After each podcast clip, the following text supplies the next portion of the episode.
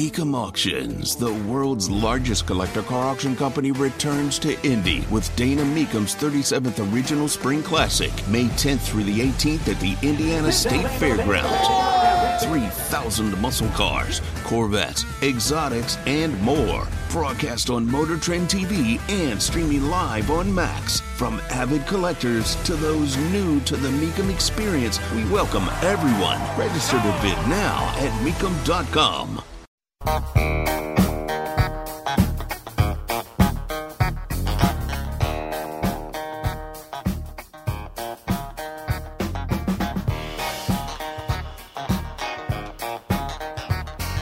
There are other things going on in the world, and it's important that we don't lose sight of them. Tony Katz, 93 WIBC, good morning. It's good to be with you. One of those things is the economy. As oil prices are very, very weird. If we take a look at where uh, oil is, we saw it take this massive jump just the other day, but now is basically hovering at $90 a barrel, whether you're talking about Brent crude, which is at 90.77, or West Texas Intermediate, which is at 87.73. This is interesting because you have this this, this question of what is it that we're producing in the United States. And then you come across this story over at CNBC U.S. oil is back. You have gotten, you have something called the Permian Basin, where Exxon is consolidating its position with a $60 billion acquisition of a group called Pioneer Natural Resources. And you learn that domestic oil production has hit an all time high. Domestic oil production at an all time high under Joe Biden? What am I missing here? The whole thing doesn't make sense. The whole thing is nuts. I mean, I'm I'm happy to see it. I want to see it. I want to see uh, our our production build. Without question, I do. But I know that Joe Biden has been the guy who has worked to cut oil leases here in the U.S. I am having a very hard time squaring this circle. Very, very hard time with it.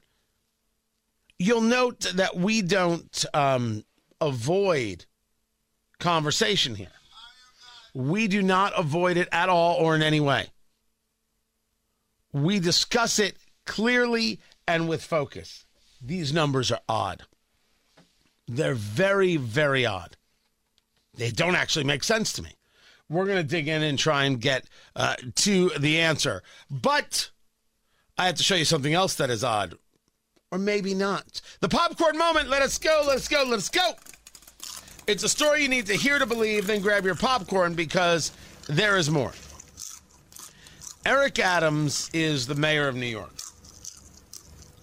And Eric Adams, in speaking about uh, the war in Israel, the attack by Hamas, a terrorist organization, murdering 1,400 Israelis, and we should be clear now that we have actual data, you have approximately over 2,000 dead in Gaza.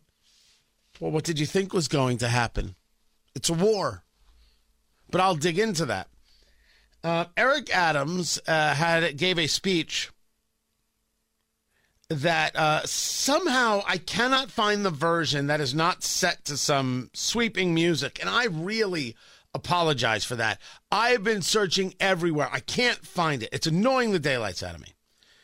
That said, this Democrat Eric Adams um, being well applauded for a a discussion in America that is quite necessary, and I would argue for the progressive left very necessary.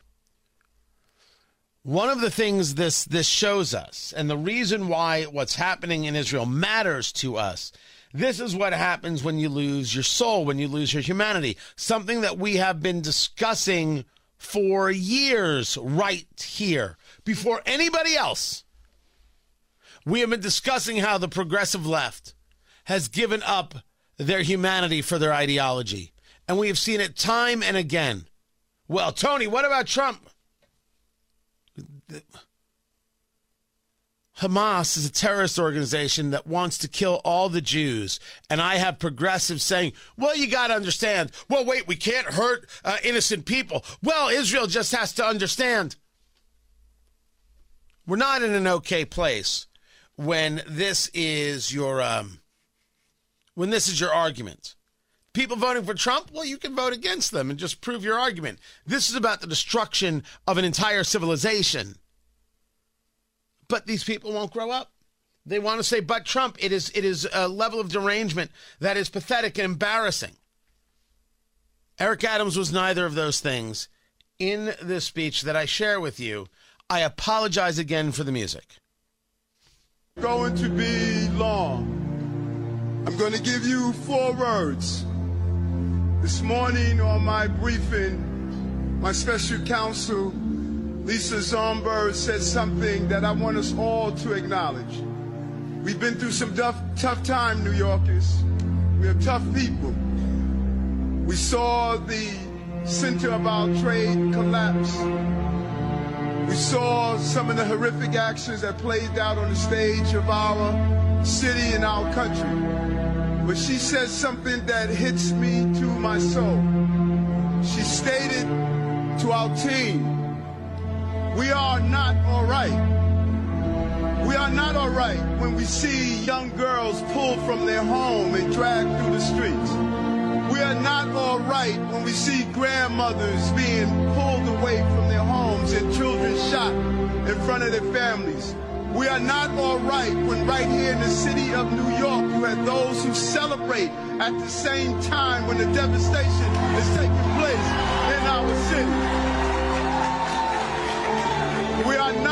right when Hamas believes that they are fighting on, be- on behalf of something in their destructive, despicable action that carried out. We are not all right when we still have hostages who have not come home to their family. We are not all right. And we're not going to say we have a stiff upper lip and act like everything is fine. Everything is not